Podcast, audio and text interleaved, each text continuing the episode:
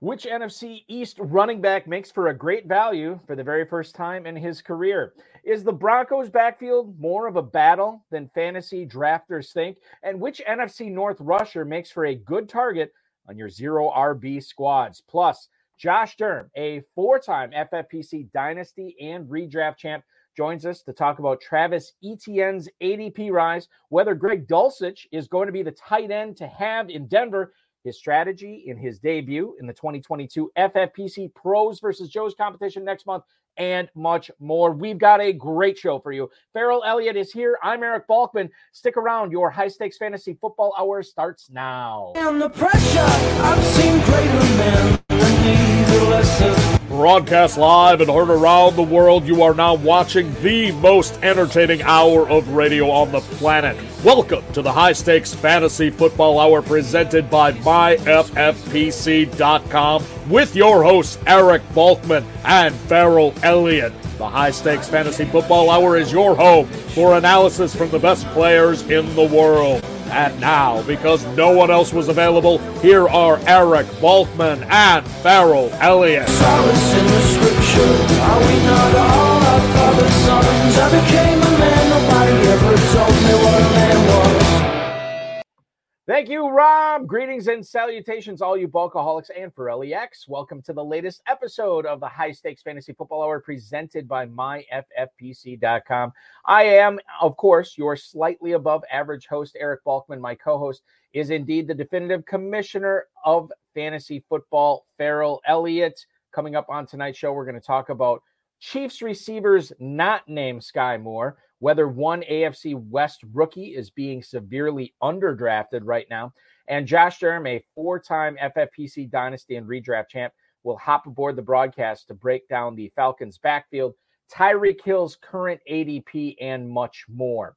If you want to connect with us on Twitter, we are at HSFF. I am at Eric Balkman. And check out Ferrell's Kentucky Fantasy Football State Championship, which gets the bulky stamp of approval at kffsc.com. You can post on our Facebook page at facebook.com slash HSFF. And you can also email us at the inbox, high stakes fantasy football at gmail.com. If you have any questions for us, now is the time to send them. We'll try to get to all the chat room questions, tweets, and emails in our fantasy feedback segment later on in the show. Thanks to our audio engineer and my best friend Bryce, and our mutual friend and producer Rob couple of things that I want to bring to your attention before we get started tonight on the show. The Football Guys early bird promo that is running out 13 days left. Remember, if you register by the end of the month and draft by July 15th, you're going to get a free $35 FFPC team credit applied to your account. You can get that up to three times as well. The 2022 FFPC Best Ball Tournament continues to fill drafts each day. The grand prize and prize pool has been doubled for this year. 125 bucks could get you $200,000. The inaugural Superflex Best Ball Tournament has also been pretty popular with the FFPC drafters. Again, $35 there can get you a $10,000 grand prize. Dynasty startups keep rolling on. We got plenty of them this weekend, and we'll have some more throughout the summer. Uh, and then plenty of slow, live, and sit and go best ball options all at myffpc.com. The Run to Daylight Championship and the Draft Masters open at kffsc.com. And with that, I will bring in the commissioner of fantasy football, the definitive commissioner of fantasy football, Ferrell Elliott. Ferrell, tonight we have a guest on in Josh Durm, who is not only a successful fantasy football player, the dude played college football as well. Now, I don't know much about his college football career. And I was talking to Bryce, my best friend, uh, today. And I said, Yeah, this is the first time we had a college football player ever on the show. And then he said, Are you sure about that? And I totally forgot. We've had Charcandrick West on several years ago, who played for the Chiefs for five years, um, actually retired the year before they won the Super Bowl. And um, and that was the last time we had a college football player on. I hope we bring some luck to Josh Durm tonight maybe with him winning a million bucks in the FFPC main event or $500,000 in the Football Guys Playoff Championship. More than anything, I hope he brings you and I luck as we try to crush our fantasy leagues this year. That's great. And, you know, it's wonderful. I like to hear about Josh's career and, and, you know, in college ball, as you begin to move away from a career and realize you're not going to be a professional, you you begin to realize how much you're going to miss it. And fantasy football ties you in. Another another great way to compete. You know, here in Kentucky, we have two guys that you play against Balky all the time that were excellent college players. Um, Chuck Ewell played at Morehead State, big tackle. You, re, he's the guy that looks like a moving building. Always wears the Pittsburgh gear when we come in uh, as Caesars to the showroom. And then the late great Noel Harris, who passed away in February. Noel had a wonderful year at West, uh, wonderful career at Western Kentucky, and we will miss him terribly. But two fine ball players, and I love it when the guys are playing. I keep talking uh, here in Louisville to Bilal Powell to get to get Bilal Powell to quit working uh, ten days a week like he does. He's in the construction business now, and come out and take a team. So maybe someday he'll join us. That'd be awesome. A guy that many of us uh, utilized his stats for years to help us to fantasy glory. That'd be very cool if he participated in KFFSC. I will be participating in KFFSC this yes. year. We are um, about a month away, maybe a little bit less than a month away from the KFFSC main event kicking off. And then former guest of this show, Adam Krautwurst, uh, pointed out that um, on Twitter that we are not too far away from the FFPC main event kicking off as well. So Fantastic. it is that time of year. Very exciting time. Very exciting time, and uh, to uh, be a fantasy football player playing in either the FFPC or the KFFSC. Let's get into the content tonight, ladies and gentlemen.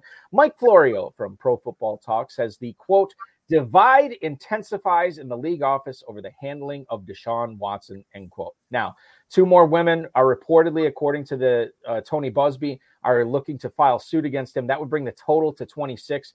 Now, the league is is concerned, according to Florio, about more of these um, lawsuits coming out um, over the uh, over the course of time. Um, in March, Watson got traded to the Browns, and that's when two more lawsuits were filed back then. And that was when we heard that the, the league was um, wrapping up their investigation or coming to a close in their investigation. Now that they have more cases, certainly I don't know if we're at the end of this investigation anymore, and certainly it could go on. Um, Baker Mayfield at this point is still indeed a Brown. And I guess the question here, Ferrell, as as we know what Deshaun Watson is capable of um, on the football field with you know not the greatest talent around him. We have to look at um, from a strictly fantasy football standpoint what are we doing with him in drafts? Shout out to darren armani at fantasy mojo on twitter fantasymojo.com for, for uh, providing this adp data.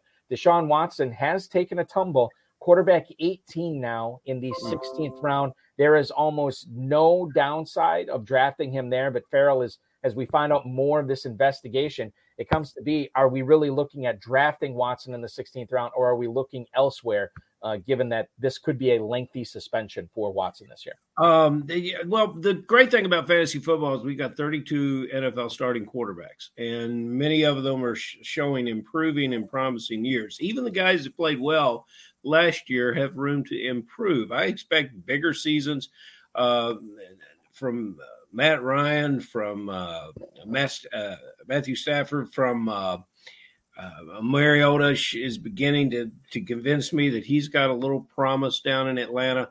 Tannehill, you can make an argument for a lot of these guys passing up the numbers that they did last year. And then, then the core of the top 12 to 14 quarterbacks will continue to do well. There's no reason uh, to draft Deshaun Watson, even though given an opportunity to get on the field – it's been a long time since he's been on the field. Given the opportunity to do that, he is one of the finer uh, quarterbacks in the league. But it's going to take some time. You've got an 11, uh, 12 uh, week season, uh, main event season. If he misses any time at all, you're just better to ignore that situation. I'm, I'm surprised we're not talking anything about Baker Mayfield and Carolina here, Balky. That didn't well, seem to get into the conversation. Let's bring him into the conversation because right now, like we know Carolina, the reports this week, they want to get a deal done sooner rather than later. Quite frankly, Cleveland has Jacoby Brissett on their roster who is capable of, of yeah. playing pretty well and getting that team into the end zone multiple times a game. So I'm not really sure the the reason for keeping Mayfield around at this point. But if he does go to Carolina, I mean, quite frankly, that that shoots DJ Moore stock up a little bit. Um, it makes Robbie Anderson a little bit more palatable as far as a best ball option. Terrace Marshall, who had a really rough rookie year, could make a pretty solid step forward this year with Baker Mayfield. I like Baker Mayfield significantly better than than what I've seen with Sam Darnold in Carolina, and it seems like that's Plan A in Carolina right now is Darnold. I've turned away from this player and, and, just quit reviewing it, quit analyzing it, and actually quit reading about it. Now, now as we get closer, I tend to agree with you. Uh, there's things I don't like about his game, his culture, his locker room, but he he does show flashes of brilliance. I've never used him in fantasy football except Balky. You remember the 10 to 3 game, which I believe is the one where Chubb stepped out of bounds. I had him that weekend when he put six points on the board. Thank you, Baker Mayfield. I I love Carolina's stance. You know, Balky, my, my old Jeep's getting up there in the miles. I absolutely love driving it. I think it's got like 350,000 miles on it now. Yeah, it's, it's been around the block a few times. And it, it, if I were Carolina, I would be saying to you, Balky, um, I wouldn't mind. I, I looked at a Genesis uh, 80 SUV the other day. I wouldn't mind if you bought it for me, if you would buy it for me and pay for most of it. I'll drive it around a little bit and see how I like it. That's Carolina's stance on Baker Mayfield. I, I'm curious where the agent is in this process and how he doesn't help bring two deals, two teams together to make a deal. We bring a team and player together all the time. It's not difficult to bring two teams together and make it make both sides see that they're getting something out of this. Baker Mayfield, uh, just on the behalf of our uh, of our great friend uh, Danny Mueller, I'd like to see some some type of uh, turn in the luck for Baker Mayfield in the NFL. Maybe as July approaches, we'll get there. Yeah, and and we are still as as Ferrell points out, we're still in mid June yet, so stuff can still happen. But I think we as fantasy football fans and fantasy football drafters drafting heavily right now, we kind of want to get this uh, figured out as soon as possible. Just to give you an idea of who Deshaun Watson is still going in front of in football guys drafts right now, he is going just behind Tua Tagovailoa, who, just as a reminder, throwing to Jaylen Waddle, Mike Gesicki, Tyreek Hill, you might have heard of him. Um, he is going just ahead of Deshaun Watson. After Watson, you have uh, the Letterman in DC, Carson Wentz, uh, Jameis Winston, who I happen to like quite a bit. Trevor Lawrence with Doug Pederson uh, is going behind him, and then Mac Jones. You mentioned Matt Ryan Ferrell. He is currently an 18th round pick, going two full Crazy. rounds behind Deshaun Watson. So I like all those guys better uh, than uh, Watson there at this point. Now that you know more of this information keeps coming out, it's hard to really um, make a case that Watson is a solid pick in the 16th round. Um, one of the questions I think. Um, uh, Prof. Hudson Kern Reeve led the show off about this. The, the chat room has been so hot tonight. I think I might have missed the question. Um, oh, here it is right now. Uh, Hudson Reeve wants to know lots of debate about whether Zeke or Pollard is the better target this year. Who it, who is it in units of value?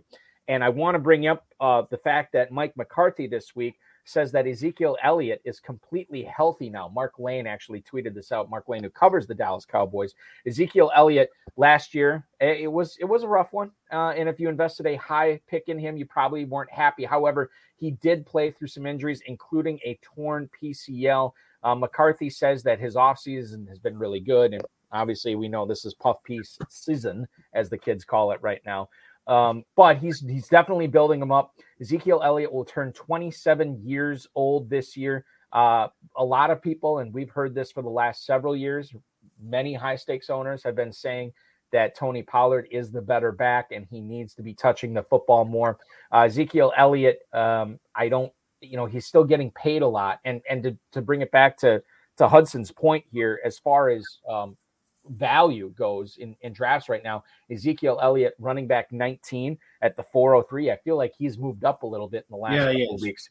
Um, Tony Pollard um, is going at, um, oh dear, uh, here it is, running back 29, 707. So it's it's roughly about three and a half rounds difference between the two. Ferrell, what about you? If you're drafting, would you be more likely to take Ezekiel Elliott in the early fourth or wait and take Tony Pollard in the mid seventh. All the regular listeners to the show, Balky, don't want to hear me say the same thing about this that I've been saying for for a year, so I won't. Uh, I will say that I think both players are extreme values with where they're going, and I think we're going to finally see an offense that gets both these players on the field together. It's uh, Dallas will continue to feed Elliott the ball. He will continue to push over a thousand yards, he'll get the red zone touches. Pollard had a great year last year, and everybody talks about how wonderful and explosive he is. But without a change of pace, uh, the offense benefits from a change of pace running back, and Pollard benefits from a change of pace that he's running against a defense has been banged um, by the veteran Elliott. So it, it's these guys complement each other, and it's uh, Pollard two touchdowns last year if he is the explosive player that we all see him to be, Uh, let's get him on the field with Elliott. Let's get the ball in his hands. Let's put him in the slot. Let's move him around and make the Dallas uh, offense uh, realize exactly what it could be. I, you know, we got to trust the coach, Balky. And uh, look, there's a lot of players in this league that when they're hurting, they don't play. Ezekiel Elliott plays. He lines up and plays. He should be very pleased to have him on your team. And in your fourth round, if that's your running back too, you might be well on your way to a championship. Draft them both. I think they're both wonderful, Bart. Yeah, I think I'm kind of with you on this. And by the way, Hudson's pointing out he he likes to draft in May because right now he has Ezekiel Elliott as his fourth running back on three football guys teams. So congratulations to uh, buy the hate on Ezekiel Elliott at this point. Right now, as as far as football guys drafts uh, go, as Ferrell pointed out, he has moved up. He is going right behind James Conner, Breece Hall, David Montgomery. He has now moved ahead of Cam Akers, J.K. Dobbins, and Antonio Gibson. As far as the Pollard tip goes, he is in the area of Ken Walker, Devin Singletary, and James Cook right now to give you an idea where Tony Pollard's going. Certainly, uh, uh, it's hard for me to say that either one of those is a bad investment um, at those points uh, in the draft. So I think I'm with Ferrell on this one. We do have Josh Durm coming up, a four time FFPC redraft and dynasty winner. Before we get to him and his plan of attack in the pros versus Joes this year, uh, let's talk about the Rams here real quick uh, because I think this is important. Uh, COO Kevin Demoff did an interview with The Athletic, and he said that the Rams are optimistic that they will get a deal done to bring Odell Beckham back into the fold. Uh, he said if they didn't have a salary cap, we could have signed Odell months ago and would have loved to. I'm sorry, I thought the salary cap didn't apply to the Browns. At least that was my that was my uh, inclination after seeing what they've done over the last year and a half or so. Um, he says he's optimistic a deal can get done. Obviously, he is still rehabbing from a knee injury right now. Ferrell, it's hard for me to say like, oh, Beckham is a is a good target um, as wide receiver 72 in the 16th round right now. I think you can do a lot worse there.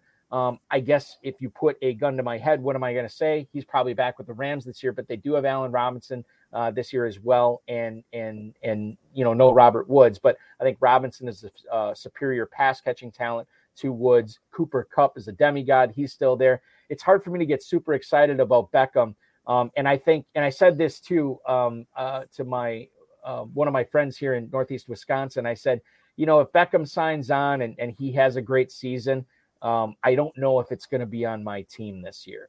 Ah, okay. Well, there's a lot going on here, and you know what, Balky? Uh, just like the Dallas backfield being crowded, your screen's being crowded now too. Yes, yeah, great contributor there. Right. So dual threat in the Balkman household, and I'm really enjoying it. Who is that? All right, so this is my daughter Emma. Now my wife. Hey, Emma is is gone on a uh, a girls' weekend this weekend, so I'm uh-huh. watching the kids. Clearly, not doing a very good job. As she, I think she's doing a great job. Yeah, Thank she's doing a great job. I'm I'm thrilled that she's she's being a part of the broadcast tonight. I will let you talk about Odell Beckham here, and and okay. Uh, and and I will um, deal with her. Kevin Demoff. Um, who is Kevin Demoff? He is pretty much the consigliere of the Stan Kroenke family. Um, basically football royalty in Los Angeles. Uh, Marvin Demoff, his father, is a noted player agent all the way back to the days of John Elway. Um, this is a a man that has a great deal of uh, a great deal of oh I'm I'm searching for the perfect word. Uh, he he is basically the voice of this owner. And Balky, when he speaks, I believe what he's saying is we should already have Beckham under contract. Uh, and he might be just talking to the gentleman in the front office and the coaching staff saying, you know what? If you guys wouldn't trade all our draft picks away, we might have some players playing at the minimum, and consequently, we could afford to sign Odell Beckham. At some point, the ability to sign these veteran players for the Rams are going to run out. They're doing a great job with it right now, managing the salary cap. So I like where this comment is coming from. Demoff has made some interesting comments. Uh, and I'm I'm sure with his uh, background in analytics and his contribution to this this front office, that he's right in the middle of this. But this is a message, I believe, coming from uh, from the ownership that says, you know, guys, I'm not getting in your way, but it sure would be nice if we had Beckham under contract. All right, so we do have a question for my daughter Emma in the hmm. chat room right now. I'll bring her over as long as she promises to go right back upstairs. Okay, perfect. Um, the Dizzle wants to know: Do you think that Mo Alie-Cox will hold off Jelani Woods at tight end as a rookie in Indianapolis? Yes or no? What's that mean? Well, Mo, Mo, Mo Alie-Cox is currently the starting tight end in Indianapolis, but they drafted Jelani Woods this year. He could be the future. Do you think Mo Alie-Cox is still going to be the starter all season, or is it going to be Jelani Woods? Um, what player is he? Is it soccer? No, this is football. Pro Oh, football. Okay, so just Mo Alie-Cox or Jelani Woods. Um, Woods. Woods, Jelani Woods, Dizzle. Why You heard it here. You heard it here. All right, you seriously need to go to bed. Okay, I have to bring on our next guest. Say goodnight to everybody. Good night. All right, there we go. Emma Balkman making an appearance, her debut on the High Stakes Fantasy great Football job. Hour. Holy cow! Our next guest has a lot to. uh It's going to be tough to follow that. I want to bring him in right now. He finished his Division two football career in 2008 and transferred his love of the game into fantasy football. For the last three seasons, he's been playing in the FFPC and is looking forward not only to drafting his first main event team live in Las Vegas, but as well as his debut in the 2022 FFPC Pros versus Joes. You follow him on Twitter at DurmFF. That's D U R M F F. Please welcome into the program four time FFPC Dynasty and Redraft Champ and 2022 FFPC Pros versus Joes drafter, Josh Durm. Josh, welcome into the program. Thanks for hanging out with us tonight. Good evening, Balky. Good evening, Farrell. How you Nice doing? to see you, sir. Thank you. Um, I know this is an exciting time for you. You're going to be drafting live in Las Vegas. You are going to be drafting in pros versus Joes. You draft a lot of teams in the FFPC for fantasy football. When you are not doing that, uh, what are you doing for a living, Josh? Well, I consider myself a stay-at-home dad. Mhm. Um, I have three beautiful children: uh, Heath, Anna, Kate, and Austin, and they're four, three, and eight months old. Wow. And I also work at the airport here in Atlanta as a gate agent. So I stay busy. Yeah, that's for sure. And and and uh, I know how that goes. Uh, no question. No Um, question. So one of the things I brought up at the top of the show, Josh, was I, I didn't think we'd ever have a college football player on the on the show. I forgot about Charcandrick West, who was still like he was in between Mhm. college and the pros when he came on. Um, but it's awesome that we're getting uh, another college football player on our first Division two football Mhm. player on. Uh, where did you play college football? So I started out um, going to Western Carolina University. I redshirted there. After my freshman year, I transferred to a JUCO out in California. I went to Santa Rosa Junior College, played there one season, and then finished up my career at Brevard College in North Carolina. I played, started three years there at free safety, Hmm. and um, along my journey, I played with played for a lot of great coaches, along with um, a lot of great guys. So. Who was on the schedule for Brevard when you were there? Who'd you play? Uh, we played uh, Carson Newman, Wingate, Yeah. uh, Mars Hill. Carson Newman had some good teams. Uh, Oh, they do. when you when you played. They put a lot of guys in the league. The uh, what else uh, about your career that you know? What do you miss about it? Do you miss the guys? Do you miss the locker room? Do you do you miss the training? Uh, what do you and you replaced it in your life? Obviously, with raising three kids, there's not much time for anything else. Isn't fantasy football a great way to stay engaged in the game and compete? It is the thing I miss probably the most is like when you're on the field. That's all Mhm. that's on your mind. So Yes. you don't have anything else going on. Everything's just focused in the game. So, um, and then the locker room with the guys, I also miss that. So, Mhm. That's cool. uh, don't miss the the workouts as much. This is the Aaron. This is the Aaron Rodgers thing where he keeps threatening retirement. He's like, "Well, I love the, the game of football. I just don't like all the other stuff that goes with it." And I'll tell What you, was your what was your size when you were on the field? Well, I was I was uh, six foot, like one eighty five, but so it's kind of undersized. But um, I always took pride in um, the heart I played with, and uh, just like knowing the game of football. So I had to just feel like I had uh, a smarter, uh, just had to had to play smart, be smart, you know. and and what airline are you with down there in Atlanta? Oh, I don't know if I want to share that. yes, you do. You So- don't? so here's the thing, Don't. about- Josh. This may seem very innocent, but Ferrell is sizing you up so he can represent you as you make your comeback. Well, also, I want to know what airline because I want to walk up to the gate and say, Durm said I can go to first class. You know, if you come. If you, if you come with an attitude in the right place and you you you ask politely, no telling what could happen. So you you never know. I'm Always tell people spending a never lot of time in Atlanta. I want to have a friend at the airport. You know, that's all I'm saying. Uh, Um, yeah. So listen, if you ever decide, Josh, that you want to make a comeback, um, Ferrell will be on the first flight there. We'll get you hooked up. All right. Listen, you can never have enough good defensive backs. No one No. can. So I mean, there, there's that No. option is out there for you. Although I will say, as a defensive back, you're only as good as your defensive line. So mhm, That is mhm. also true. Um, and which is weird because when I played high school football, my defensive line was also uh, was was awesome, and I was a rotten corner. So I don't know how that works.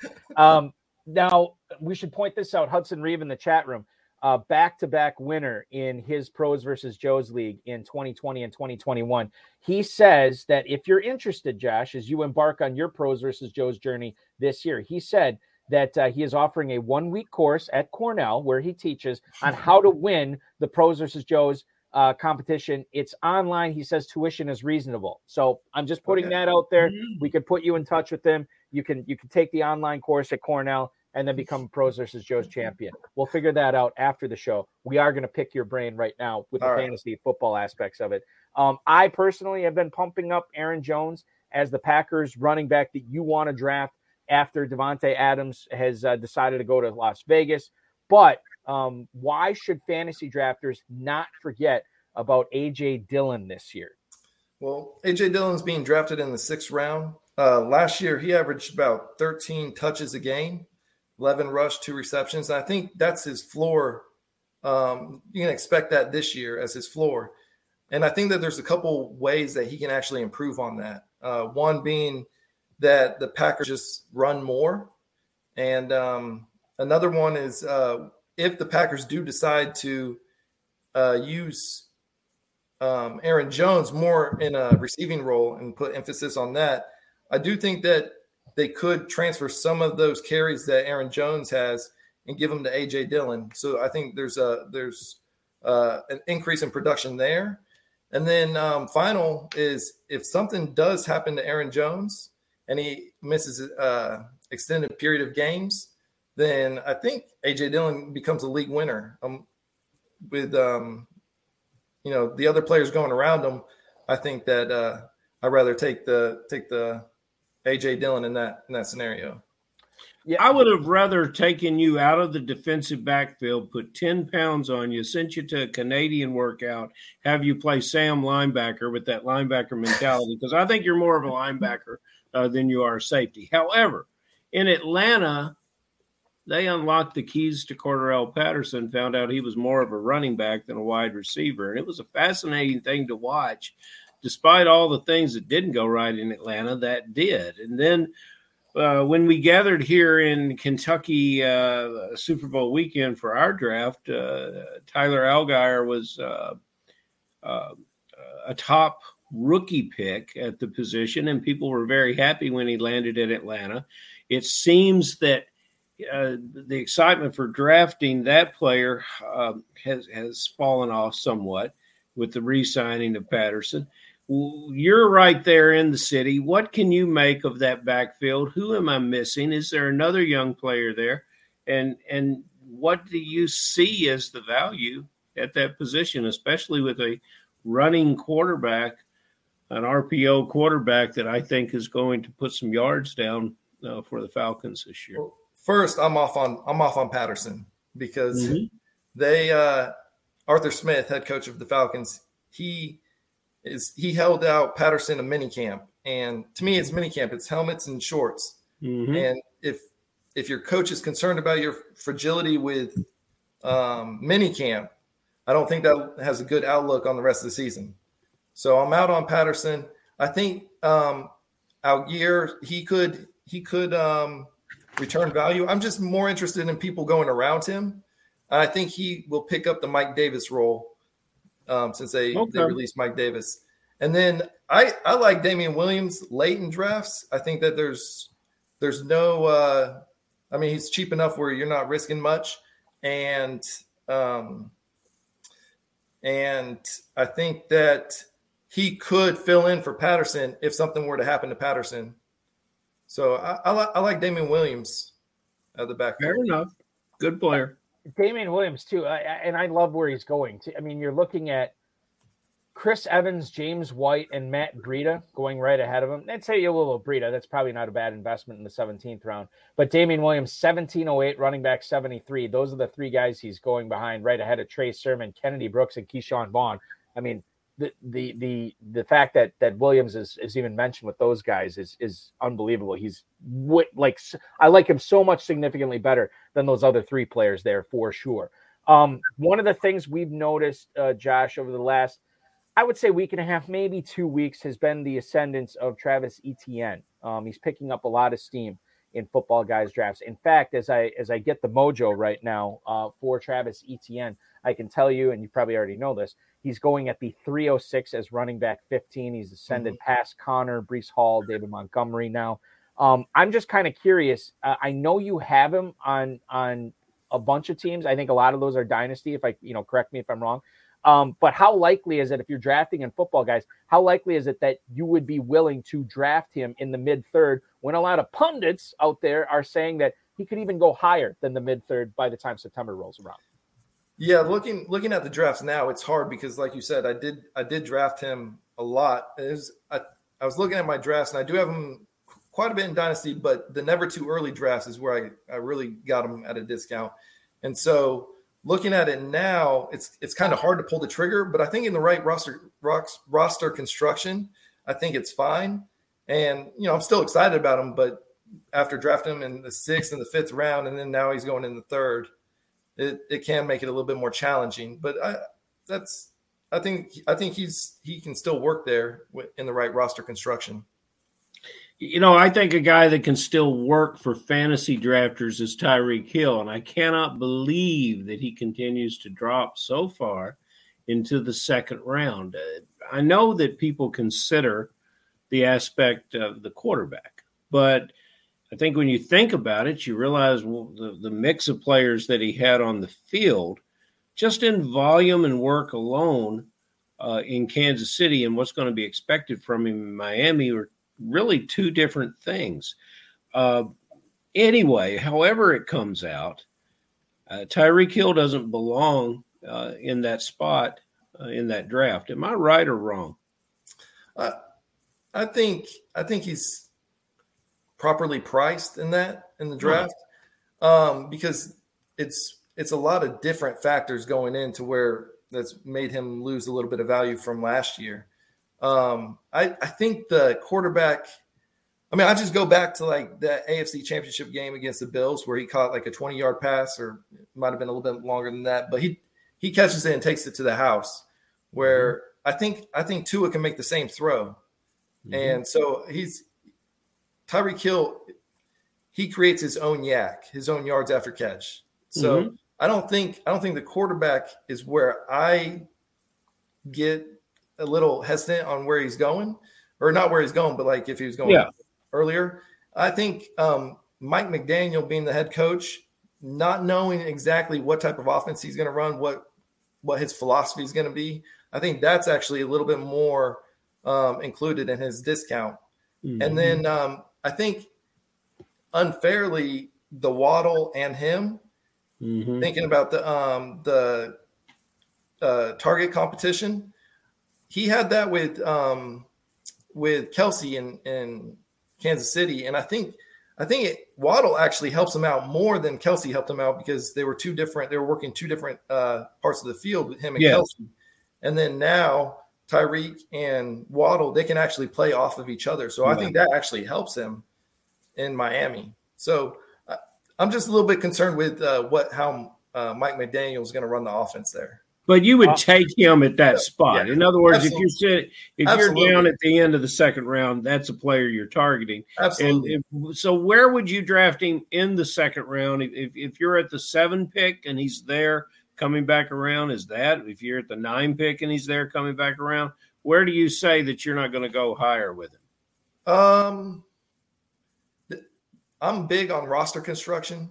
Yeah. Uh, so So it really depends on like where I go in the first round, how I'm going to go back in the second round. I I like drafting running backs in the second round, Mhm. but um, I I could see going up to like the the 205, 206. I yeah, do like them. I do like them better than some of the receivers going there. I have Davante Adams and Tyreek Hill in one of my drafts, and I remember after I put both players on the roster, I, I just would pull up the draft board and stare at it, you know, and smile. I was just very happy.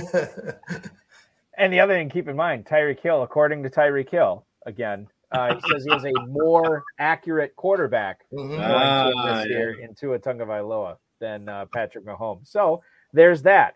Uh, listen, if you speak it into existence, it can Yep. be true. Um, the uh, moving on here, Josh, and we're talking with Josh Durm, uh, Pros vs. Joe's drafted this year, a four-time FFPC league champ.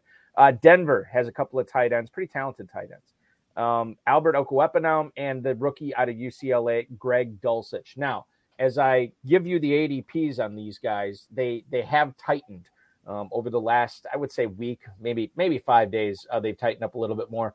Okwuegbunam, tight end 16 at the 1105. Dulcich still going behind him, but Greg Dulcich has moved up. Tight end 33. He is now safely in the 18th round, almost the 17th round. I gotta admit, with the people I'm talking to and the things I've read, I think that these ADPs are going to get much closer as the uh, the next few weeks go on.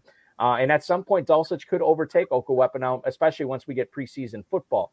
Um, if you're drafting right now in mid June, what are you doing with Denver tight ends? Are you drafting Albert O, or are you waiting to draft Greg Deed?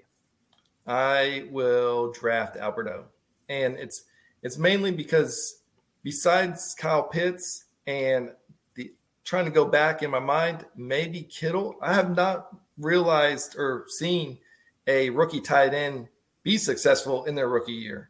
Hmm. So that Freiermuth had a pretty good year last year. He was Yeah, all right. it's- He was all right. it, it was it was good, but I mean, I think that's more of like the. I think there's some more circumstances surrounding Freiermuth that helped him in his rookie year. Mhm. um, with the tight end position in Denver in general, I think that there's a there's so many mouths to feed. That's where I get hesitant on drafting a, a Denver tight end. But if I was going to pick one, it'd be Alberto. Fair Um, enough. Fair enough. Well, I if, you can't get excited about rookie tight ends, I don't blame you Yeah. because I've been burnt there, and I think Uncle Albert may burn us too. So I think you might be right on to something there. Um, you know, Doug Pederson and Trevor Lawrence. Can anybody save Evan Engram? You know, I get one of those little mini boards and then bring it to the draft live out in Las Vegas. You'll be you'll be at Planet Hollywood in September drafting live, won't you, John? Mhm. And and I, I bring my little mini board because because that helps me keep track of everything. And I the, the little stickers and um, I, I I make my columns of players and when I get to when I get to a player that I just won't draft, I put it on upside down. And, and Engram has been upside down for me for his entire last few years of his career, and he'll probably stay there. Can this new for me, but for you, Josh, can this new location reinvigorate Evan Engram to at least make him a a consideration to start for I- FFPC drafters? I think it can. Um, he, he's going as tight end 23, I believe. Mm, um, in round 13 is I think where I saw him. Um, I think he can. So I I'd not take him any any any uh, sooner than you know like tight end 20. But I, I think I have a lot of faith in Trevor Lawrence. So mhm. um, Yeah. and and Pederson for that matter. So Mhm. I I do think if he can get back to what he showed earlier in his career, I Yeah. think the tight end 15, I, I I don't think that's out of the question there. He Um, does have uh, he he he does have uh, very good hands, but he has very short arms. I just haven't just it hasn't it hasn't looked uh, good to me. Balky, do you have the mojo from Darren to, to tell us who's going around Engram? I sure do. Uh, the, you're looking at Njoku, who has really ascended like since that um, that contract that he signed, which obviously that would make a lot of sense. Gerald Everett and Tyler Higbee going right before Evan Engram in drafts. Engram is uh, going ahead of Logan Thomas. Austin Hooper, Hayden Hurst, Evan Engram, tight end 23 at the 1310 over the last seven days in Football Guys Players Championship draft. So, again, you know, it, some of these guys, you know, we, we've heard different philosophies on tight ends from a lot of high stakes players. Some of them are like, I got to have a top three guy at tight end because tight end's a minefield every year. I don't want to play it. And then you have other guys saying, I'll wait on the position and I'll draft two or three of them. Usually one of them hits or or hits okay, like a partial hit, like um, you know, one hit on a destroyer or battleship. And sometimes that's good enough if you are loading up on running backs, receivers, and a good quarterback early on. Um, Engram would fall into the latter category of just like, let's see what happens if it's not working out.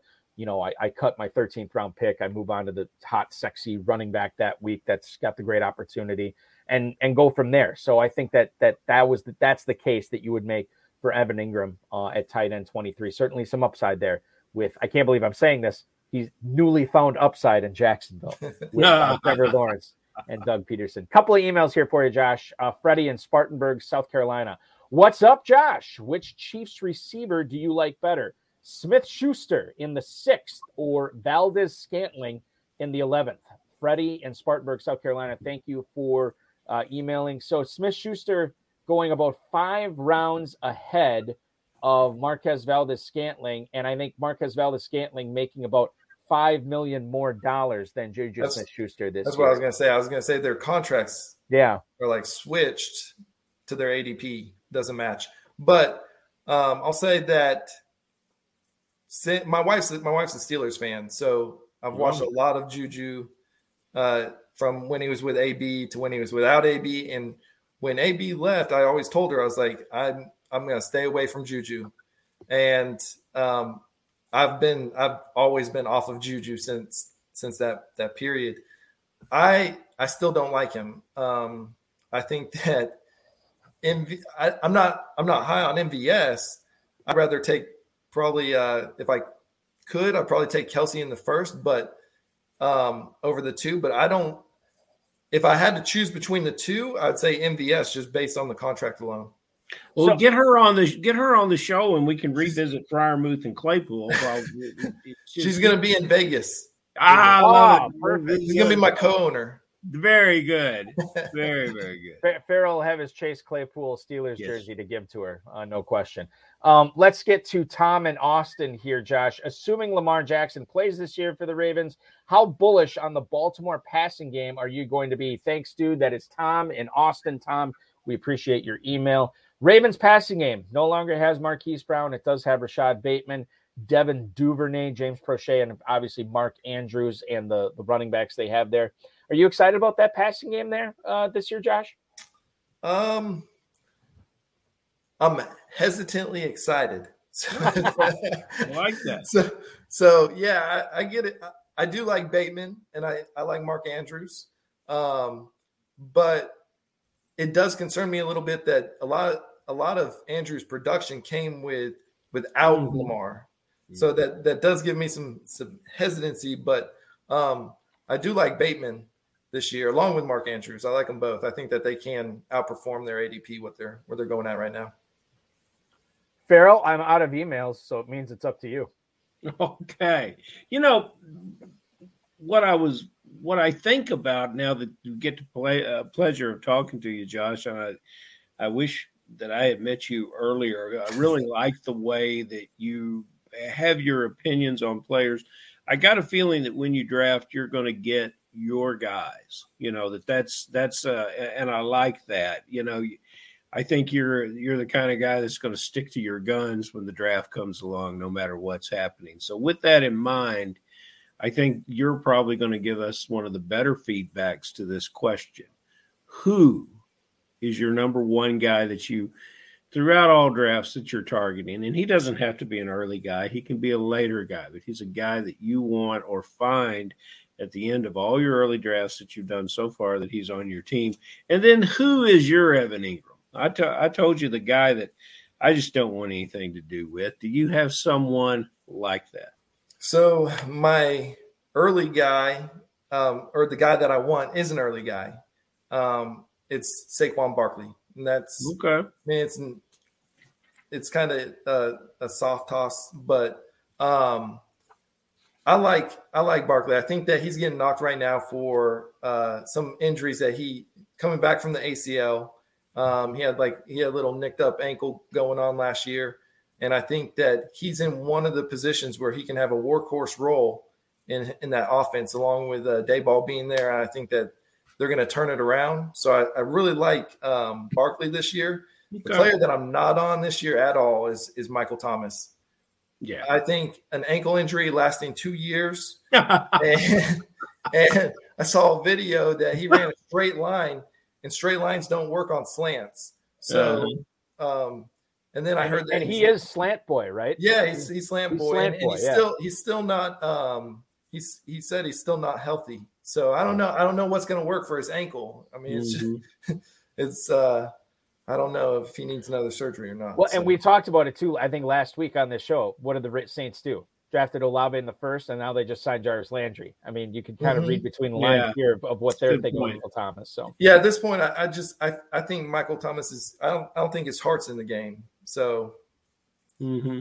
And, and, maybe, maybe it, it's tough. It's you know, and, and I'll say this about um, Barkley too, because I feel like he was another guy that with Ezekiel Elliott was really tumbling uh, in drafts. And while I think Elliott has has risen a little bit, I think Barkley's risen a little bit too. He's bounced yes. back. Um, Saquon Barkley now running back nine. He's up to the 205 uh, in the last seven days in, in football guys drafts. In fact, somebody, at least one person, took him in the first round within yeah. the last week too. So we'll see with what what's going on with Barkley. Lot to like there with Daboll and um and uh, him coming back from those injuries. Uh, so yes, I, I, think Barkley would make some sense in the in the mid second round. Last question for you, um, uh, Josh. Do you have any thought? I mean, you obviously don't know where you're going to be picking. You do know that it's a best ball slim format for the FFPC pros versus Joe's format.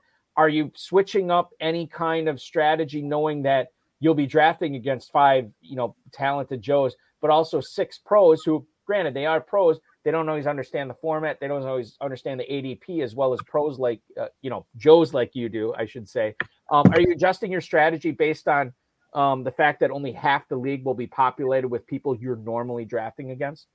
Um, best ball. I will probably be switching up my my strategy that from it'll differ from what I'll probably be using at the main event and the FPC right now that I'm I'm using. Right. Um, it will probably be. I'm thinking that I'll probably go like a robust RB, um, but I could I could change it up. I don't know. So, um, and you don't know where you'll be picking too. I mean, I, that, I, that too. Yeah, certainly that will change the you know this at least the strategy going in. Don't um, give up any information while you're on this show, Josh, at all. You know, mislead them. It's just like your airport question. Although I'm going to find you in Hartsfield, I'm going to find you there. I'm like the airport detective. The challenge has been put down, but uh, yeah, don't don't give up anything. Don't let Balky get inside your head because you need to come in there, win this thing, and don't don't give up anything. I won't. I we will. We we will find Josh. We will find you at the airport. We will also find you on Twitter at DurmFF. We are dispensing knowledge and uh, asking questions, uh, which is always uh, something that that uh, I, I, always encourage on Twitter to get the conversation started. Uh, we're glad that we got this conversation started with you tonight and got some insight into um, how you've been able to win so many leagues. And, and good luck in pros versus Joes in all your leagues this year as you chase that million bucks, especially in the FFPC main event. Be good, dude. This was great, and we'll do it again soon. Thank you. I enjoyed talking with you guys tonight. Happy Josh. Father's Day. Thank you. Happy Father's Day to you too, Josh Durm, ladies and gentlemen, at DurmFF on Twitter. A guy who um, uh, I, I, feel like it was going to be difficult to follow up my daughter tonight. Um, but no. Josh obviously flying colors passes the test. I, Great, insight. you know, and you guys got a lot to be proud of. I, I do. I'm, I'm a little concerned about Emma and her question about is this soccer because you know, uh, will my modest little podcast that I do with uh, my co-host Robbie Fetcher, his daughter Finley, a similar age. Uh, she can go too deep on the Colts depth chart right wow. now, and uh, she would have known that Jelani Woods question and nailed it. And uh, you know, Balky, I this Father's Day weekend, it's important to spend time with him and talk football, which is what every little girl obviously wants to do. Yeah, obviously. I, I think it's funny, like, like she's like, okay, Mo Alie-Cox or Jelani Woods. Now, is this soccer or football? Because my answer will change whether we're talking about football or football in any event. Um, we got some emails here um, that I want to get to in a second. The other thing I want to bring up, um, Ferrell, uh, Alec Ingold, formerly of your Las Vegas Raiders, Yes. uh, formerly a Wisconsin Badger. He is throwing a charity softball game in Madison next month, and we had him on my radio show in, in Northeast Wisconsin to, to talk about it. And we were talking about Mike McDaniel, obviously, and I Mhm. brought up, I just kind of snuck it in there, and he was a pro. I said, you know, Mostert and and uh, Zaquandre White and Myles Gaskin and Chase Edmonds, you got all these guys, and then he reminded me that I forgot to say Sony Michel, which I felt really bad about. I'm like, Alec, who do you think you're going to be blocking most for this year between those guys? And uh, you know, to try to get any kind of fantasy knowledge, because I hell if I know what's going on with the Dolphins backfield this year.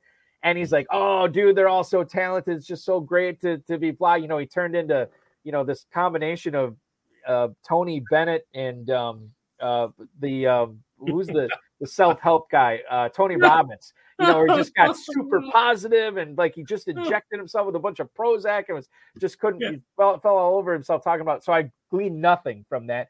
Um, he had nothing but positive things to say about Mike McDaniel. Like Yeah. he said, he's he's so sharp, he's so intelligent, and he said he shows up to every practice with like a new outfit and new shoes on every single practice that they've been out there. So pretty Well, cool. He's, he's probably got a very good endorsement deal. You know, if you look at uh, if you look at what's happened uh, in f- fullback in fantasy football, there's only one that gets drafted, and he's a 49er. And he well, he doesn't get drafted, but he gets added on, Yep. in waivers for for bye weeks because people see him get 10 or 12 points. People see him being very active, you know, on the field. He'll get 10 or 12 points in a game and he'll be an immediate ad. And so Ingold's very, very happy to be going into a system like So that's a fantastic guy to have. You know, uh, Balky, one thing that interests me uh, about what Josh said, and a lot of things interest me. He's a very, very good player, but he's it's, it's Barkley. Barkley has been hurt. He can't always play when he's hurt. He's worked to recover from his injuries. But Barkley, over the last two years, if you take all the running backs, uh, 150 minimum carries over the last two years, he's averaged 3.5 yards a carry, dead last amongst anyone over 150 carries in the last two years. Um, Ezekiel Elliott, on the other hand, a fourth round draft pick, who is a uh, a much uh, more significant bargain in my mind, has played hurt. You can obviously see he's hurt, although some people say that he's just washed up. But you can obviously see that he's struggled physically, but he continues to play on the field, get a thousand yards, 47 catches, 10 touchdowns rushing. So this is, uh, and and I like both players. I'm rooting for Barkley to bounce back, but he, I, I, you know, I could make a case for those guys flipping draft positions based on the story as I see it. Yeah, no, and and I th- I think you make a strong point there. We have Matthew Bingham in the chat room talking about how the Giants' offensive line should be better. Uh, in, in addition, uh, on that line, and obviously Daboll, and then Barkley year two post ACL too. So maybe maybe he'll get some of the ex- explosion back. But I like what you're saying because I, I quite frankly I trust Dak Prescott and the Cowboys' offense much more so as a whole much Yeah. more so than than Daniel Jones and the Giants offense at this point. But you're right, and we could see those guys get closer to ADP uh, in ADP as we go forward here and push through drafting season. Let's get to a few emails here um, to end the show tonight. Um, oh, here's one. Uh, Bill in DC. What's up, Balky and Ferrell? Now that we know he's back in Kansas City, where would be the right spot in football guys drafts for Jerick McKinnon to go off the board? Have a great weekend. That is Bill in our nation's capital. Jerick McKinnon, who just signed that deal with Kansas City to return to the Chiefs after that Bafo uh, performance in the playoffs last year. He has um, an ADP over the last seven days. So this is not, in, I think he signed within the last seven days. So this the, the this ADP that I'm about to announce will go higher. Jerick McKinnon, 1610 uh, in the last seven days, and he's only been selected in nine of 21 drafts, too. So bear that in mind. He's gone as high as the 1303. He's running back 66. He's obviously going to go up there. And I'll bring this up, and I can't remember who was saying this. But bear in mind when Jerick McKinnon was on the Chiefs last year, it's not like his regular season was was fantasy worthy. It was the playoffs where he really turned it on.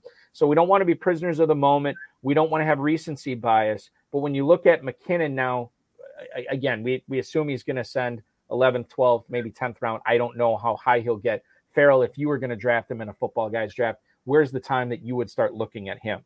In the football guys draft, I'm not going to draft him, so I'm going to fall with that other 50%. But in our uh, slim drafts, uh, as well as the, our true uh, best ball drafts that go 28 rounds, he's going to be a player I target. And I would draft him where you're speaking about drafting him uh, in the in the football guys. So I, I love the player and I love the upside. I don't want to make a decision about starting him from week to week. Um, if he's uh, if I like what I see during the preseason, I'll change my mind on this player. Uh, but he's more likely to me to be a guy that uh, when someone loses patience of waiting for him to break loose, that I would pick up on waivers. Um, moving on, and this is a good one for you, Ferrell. We're going to mm. stick in the uh, AFC West. This is a Raiders question from Paul in El Toro, California. Should I be fading Josh Jacobs and Kenyan Drake and focusing on Zamir White in my FPC leagues this summer? Now, mm-hmm. this is interesting because there's something I read. Um, I think it was today, actually. I'm going to see if I can bring up the uh, the report on it, and I should have had this ready. Uh, so I do apologize. I know this is this is great radio slash uh, television. Um, Zamir White, and I can't find it now, but there was something to, to the effect of, oh yeah, Maurice Jones-Drew. That's who was saying mm-hmm. from the NFL Network says that White fits in well with Josh McDaniels' running scheme. He says the Raiders are not that creative a running team. Sorry, Ferrell, his words, not mine. They it's don't okay. create, they don't create explosive plays in the running game. They're like downhill, A gap, a little power. They're not a zone stretch team. And if you watch his tape, that's what Zamir White is. That's what he does well. Jacobs and Kenyan Drake, I believe, are not under contract after this year. Zamir White was a player the Raiders just traded up for. Seems like, you know, this is the type of, when we read between the lines, this is the type of stuff we like to see um, when we're looking at values in the mm-hmm. draft. Zamir White, Ferrell, 1409, running back 60. I'm all over that. Yeah, that's good value for Zamir White. And it's a situation where you're going to like him better when you get, again, into the preseason. But if you don't see him do it in the preseason, you might keep him somewhere around the 14th, 15th, and 16th round. And there's where you should go for it. Now, you bring a rookie running back into that situation. Those are two good running backs, Jacobs and Drake. We know the former coaching staff didn't get what they needed to get out of Drake, and then he got hurt. And it's certainly not recency bias, but there is some appreciation as to when he joined the Raiders as a free agency. He was a free agent. He was a well-paid player and a player that was in demand. And we all kind of had a raised eyebrow when he landed with the Raiders. Uh, but you know, players want to play there. It's a three-headed monster. It's a good product for uh, the Raiders' backfield. I think it's a huge uh, upgrade uh, over what they did last year. For fantasy purposes, we're going to have to work it out. Jacobs' draft spot position has already taken the hit for this player being there. Uh, but yeah, it, it's uh, there's a, a, nice spread between uh, Jacobs and White to get the uh, to get the handcuff, and in best ball, you might as well take all three of them. Uh, the flip side of the coin, as Matthew Bingham points out in the YouTube chat, it's a McDaniel's backfield. Avoid Brandon Bolden will yeah. be, will probably end up being the most yeah, valuable. It could happen because why not? Right? Yeah. So I mean, there, there is that good who, point. Who was that? Oh, Bolden. Yeah. okay. Um, I will say um, uh, this too. Uh, Dizzle pointing this out in the chat room. He said, "How to avoid 14 running backs? Do not draft New England, Kansas City, San Francisco, or Miami running backs. Mm-hmm. Avoid Harris, Steph, White, Strong, Edmonds, Michel, Gaskin, Mitchell, TDP, Sermon, Wilson, CEH, uh, Jones, and McKinnon. Uh, and certainly there's something to be said for that. I don't know if I am a wholehearted evangelist to that. I'll take all those guys. I, I, I like all yeah. So this is you got to you got to get some more. Send them my way, Dizzle. Exactly. Um, Hudson wants to know in, in the chat. Uh, he wants to know which quarterback we like better this year between Justin Herbert and Kyler Murray.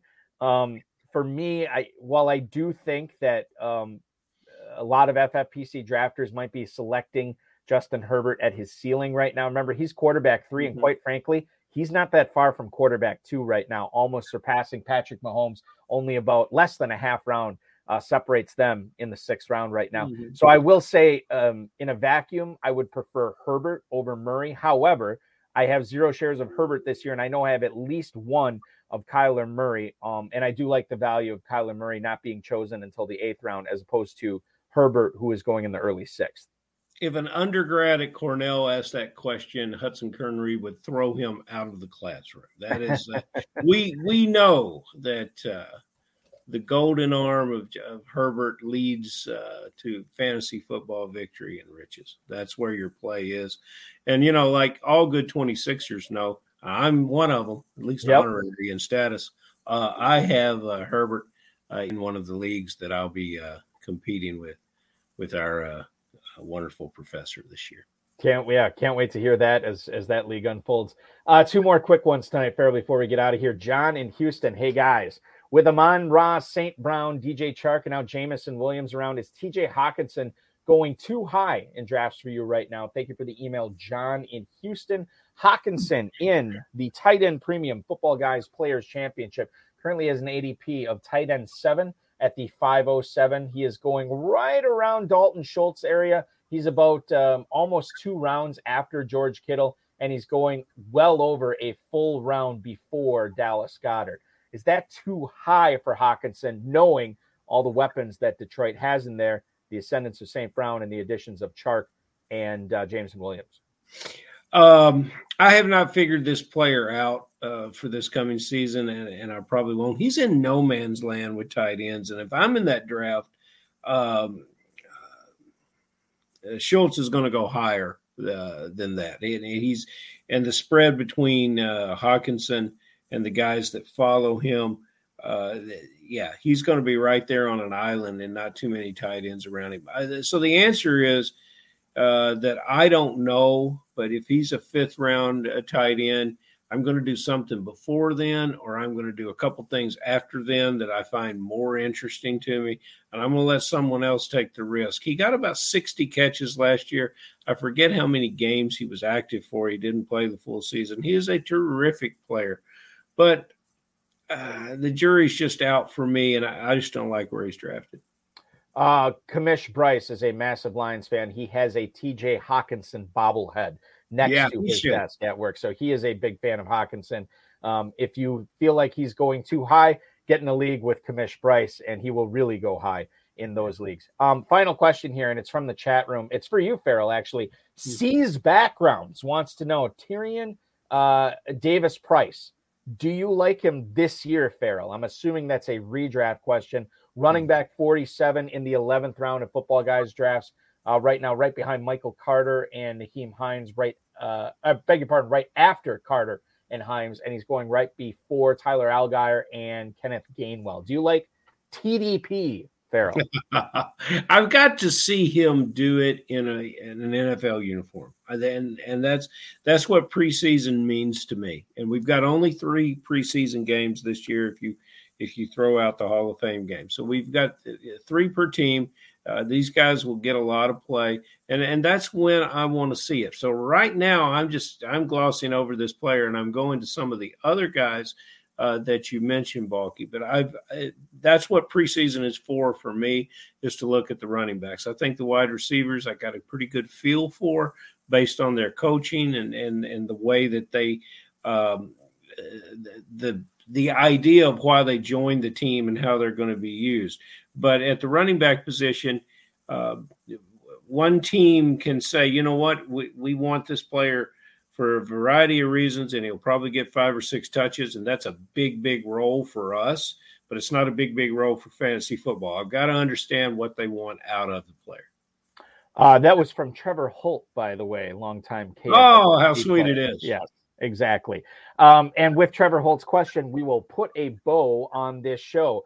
Uh, Ferrell, I want to thank you for uh, hanging out, answering some questions, spitting some knowledge here, and hanging out with Josh, Durm, and myself. We will do this again next Friday at 10 9 Central, man. I'll see you then, Balky. Thank you. Ferrell Elliott, the definitive commissioner of fantasy football. Remember to check out all the leagues at kffsc.com. The Run to Daylight Championship, just two leagues remain in that one live, one slow. And of course, the Draft Masters going off there at kffsc.com.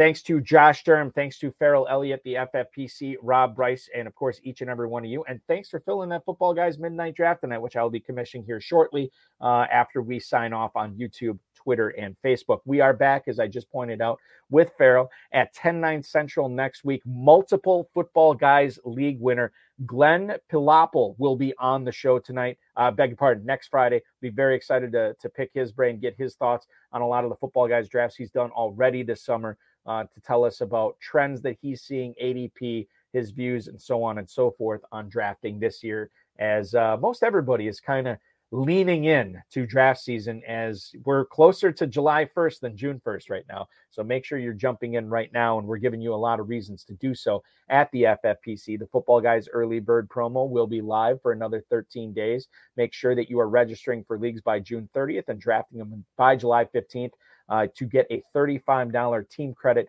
posted to your account. The uh, FFPC Best Ball Tournament continues to uh, get great uh, support on that. Drafts going off every day, mostly of the slow variety, but some live drafts in there every so often. So make sure you're checking that out, as well as the Superflex Best Ball Tournament, $10,000 grand prize with just a $35 uh, entry there. Uh, Dynasty startups are available at myffpc.com. Plenty of slow, live, and sit and go best ball options all at myffpc.com. The last thing I do want to mention is we'll be having a special broadcast of the HSFF Hour, I believe this Wednesday, 1030, 930 Central. It'll be myself and our good buddy Dave Tripoli, who uh, you know uh, he's very active on Twitter.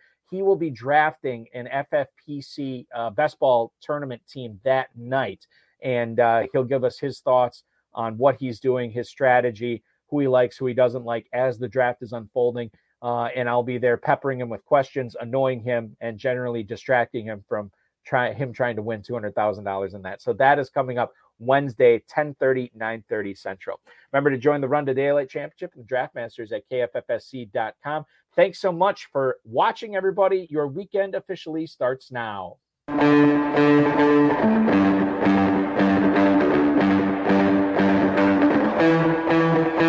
This has been another episode of the High Stakes Fantasy Football Hour presented by MyFFPC.com.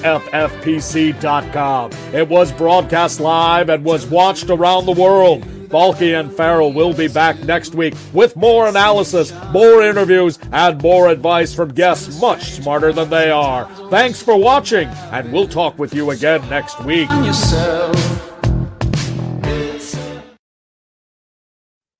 One other thing that I should bring up um, and uh, happy Father's Day to all the dads who are playing in the FFPC, watching this video, listening to this podcast, and a special happy Father's Day to my father, who actually introduced me to the NFL. Um, I actually, and I think I might have told this story on on the on this show before, but growing up in Northeast Wisconsin, I couldn't understand why anybody would ever root for the Green Bay Packers. Um, he, my father, and all of his buddies year, week after week, they would talk about how terrible the team was, how worthless it was putting up with it. And yet, all they talked about all week was, oh, you know, if they just do this or if they just do that, if we just get this guy, we just get this guy.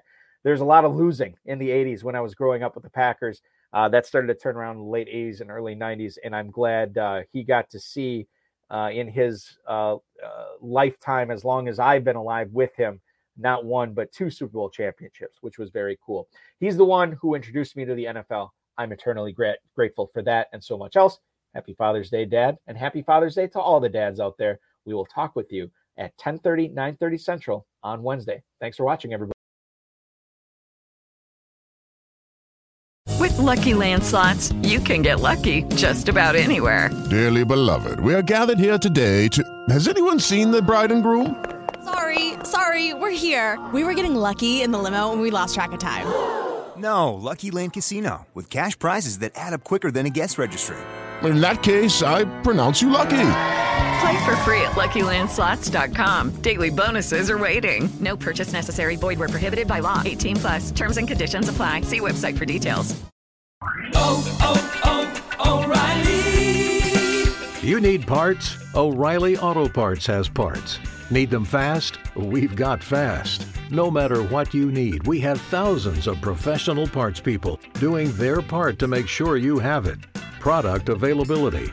Just one part that makes O'Reilly stand apart. The professional parts people. Oh, oh, oh, O'Reilly.